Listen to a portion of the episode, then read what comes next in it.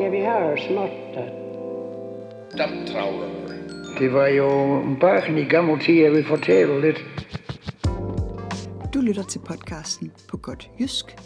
Mit navn er Mette Marie Møller Svendsen, og jeg er din vært på dagens afsnit, hvor vi denne gang dykker ned i en historie fra Aulum om barndommen på landet. I løbet af afsnittet skal vi blandt andet høre lektor emeritus Viggo Sørensen fortælle om særtræk ved de jyske dialekter, og vi dykker ned i Peter Skautrup Centerets store båndsamling. Aulum er en stationsby i Midtvestjylland, cirka 15 km sydøst for Holstebro. Byen har i dag lidt over 3.000 indbyggere, og byens vartegn er Aulum Mølle, en hollandsk vindmølle bygget i 1908. Aulum danner de geografiske rammer for dagens afsnit. Lad os prøve at høre en lille fortælling fra en beboer i Aulum. Meddeleren er født i 1891, og lydklippet er fra 1978, hvor kvinden fortæller om sin barndom. Hvis du kunne tænke dig at se det sagte på skrift, kan du finde et link til transkriptionen i dette afsnits beskrivelse. Lyt med. Ja, vi har jo småt som jeg kan huske. Og min mor, hun har jo fortalt mig så meget om også fra hende unge dag. Hun tjente i en gård i 8 år. Og min far, han tjente i 7 år. Så var de blevet enige om til. De lagde ud dem. Og så købte de det her bitte hus med 20 tønder land, og det var her og mors. Det var mere end en år, der var plager. Og vi har da hørt en... Vi, jeg tror da ikke engang, vi har så meget som en... Eller de har så meget som en ko. For min mor, hun har fortalt, at hun har en spand. Og så var der som en gårdmandskorn, der sagde, at hun må godt komme hen og fundet og hente i mælk. Og hun var så flov ved det. Så malte hun den spand rød, for så var den ikke så synlig. Nå. Nej. Og jeg kan huske hjemme, vi har kørt med kyr. Og vi har kørt med stue. Og vi har kørt med jen ko og jen stue. Vi, øh, vi blev et øh, køren med hest inden 1900 jen. Jeg har snakket med lektor emeritus Viggo Sørensen om lydklippet, og han kan gøre os klogere på nogle sproglige træk, som er relevante at bide mærke i i vores meddelers fortælling. I den øh, lydprøve, vi lige har hørt her for et øjeblik siden, der øh, fortæller en øh, kvinde fra Midt Vestjylland om øh, sin barndom. Og hun gør det i et sprog, som er en usædvanlig fin udgave af dialekten derovre dengang. Um, hun er født i øh, uh, 1891, og det sprog, hun taler her, har nok været det dominerende derovre helt frem til 1930 eller deromkring. Men så begyndte det også at gå hurtigt. Grunden til, at det gik hurtigt, man er lige nødt til at give lidt øh, forklaring på det, det er selvfølgelig, at øh, folk rundt omkring i Danmark i langt højere grad senere hen er blevet blandet op. Folk har rejst fra denne egen, hvor hun er fra, når de er unge. Andre steder hen fik de arbejde og uddannelse osv. Og mest ældre mennesker blev på egnen hele deres liv igennem. Øh, de andre, som, som øh, voksede op i mellemtiden, vendede sig mere og mere til, at de skulle gøre sig forståeligt på et rigssprog, eller i hvert fald noget, der lignede et rigssprog. Så man lagde flere og flere af de der gamle dialekttræk, som hun bruger, fra sig, og i dag er det nok relativt få af dem, der er tilbage, også i Midtvestjylland. Kvinden taler altså et sprog, som næsten er forsvundet i dagens Danmark. Hvad er det for nogle træk, som præger hendes sprog? Jeg er nødt til at slå ned på nogle ikke udelukkende vestjyske træk, men dog jyske træk. Til gengæld er der den fordel ved det, at de stadigvæk kan høres. Også i yngre generationer. Yngre mennesker kan også dumpe i og øh, bruge nogle af de træk her. Det første, det drejer sig om øh, det, som sprogfolk kalder apokope. Og øh, det er et meget fint ord, men det dækker bare over, at øh, et øh, e, et tryksvagt e i udlyd, falder bort i jysk. Det har i hvert fald i meget høj grad gjort det, og man kan stadigvæk høre det mange steder.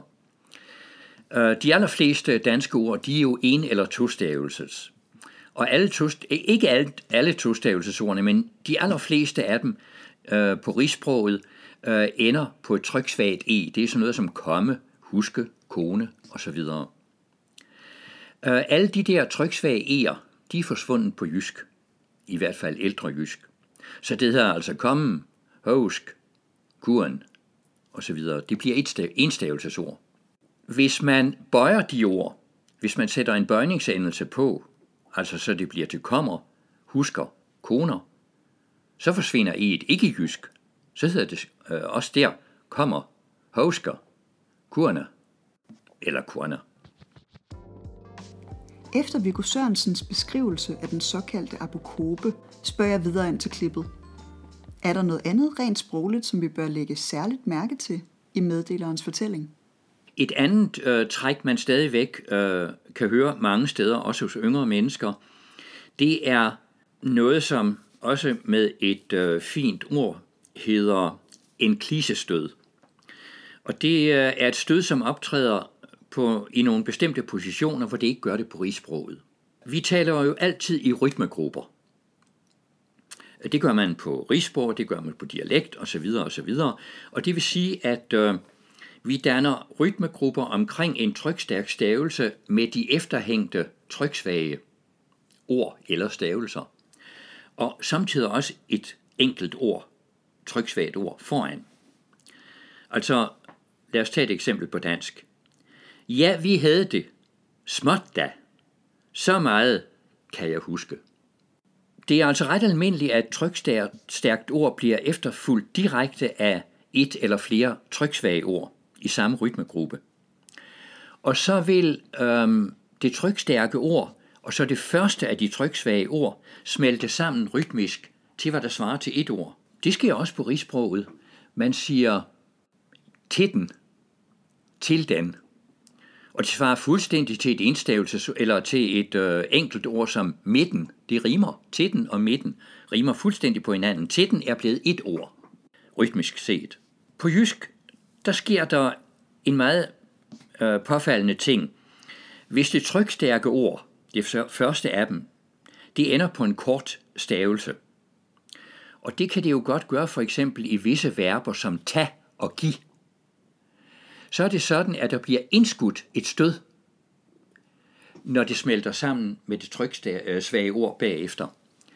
Det hedder altså, hvor det på rigsproget hedder taden, der hedder det på jysk tagen. Hvis det starter med en konsonant, så kan der ske et af to ting. Hvis det er en ustemt konsonant, så sker der overhovedet ikke noget. Så optræder der ingen stød af nogen art. Det hedder til sig, til sig. Men hvis øh, det tryksvage ord starter med en stemt vokal, så sker der det, at når de to ord øh, smelter sammen, så optræder dette specielle jyske stød, men det hopper hen på konsonanten. Så det hedder altså, da nu os på jysk hedder was, startende med et W, så hopper stødet derhen, så hedder det tevers. Og øh, tilsvarende vil det hedde tema, til mig, fordi Emma er en stemt konsonant. Efter at have lyttet til kvindens historie, kan det være fristende at tænke på de sproglige træk, vi hører, som repræsentative for området, det vil sige for Aulum og det midtvestjyske. Er de nu også det? Viggo Sørensen kommer her med et bud på, hvilke sproglige træk han havde forventet at opleve i lydklippet. Et par, det kunne være spændende at pege på, det var sådan noget som, at man i Vestjylland jo har brugt foransat kendeord, mens man i rigsproget bruger efterhængt kendeord. Altså, hvor vi siger huset, der har de sagt ehuks. Fuldstændig tilfældigt er der i den prøve, der lige er blevet spillet, ikke et eneste eksempel herpå. Et andet øh, lige så øh, spændende vestjysk træk er det, at det jo ikke bare hedder en gård, men det hedder også en huks. Altså, man har ikke to køn, grammatiske køn, Øhm, han, nej, fælleskøn og intet køn, men man har kun ét over i Vestjylland. Det er der heller ingen eksempler på i teksten her. Hvorfor så de samtidig? Det var den sag, jeg sagde. Vi er ved at nå til vejs ende på dagens afsnit, og dermed er vi også nået til dagens jyske udtryk. Er der en god vending, man typisk skulle høre i det vestjyske? Det er ikke usædvanligt hos øh, vestjyder at høre bemærkningen, nu tager jeg det først i uh, rigsprogs øh, gengivelse, det vil du da vel ikke gøre, for eksempel. Og for nu at overdrive lidt og gøre den ekstra god, så sætter mange et ekstra vel på det lille du ind imellem, sådan at det kommer til at hedde Devl dul davl af.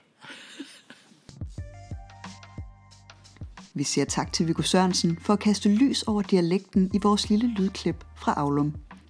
Hvis du kunne tænke dig at blive endnu klogere på sproget i Aulum og omegn, så kan du for eksempel give dig i kast med Peter Skavdrups Et harsysselmål, som giver en emneopdelt præsentation af ordforrådet på Holstebroegnen.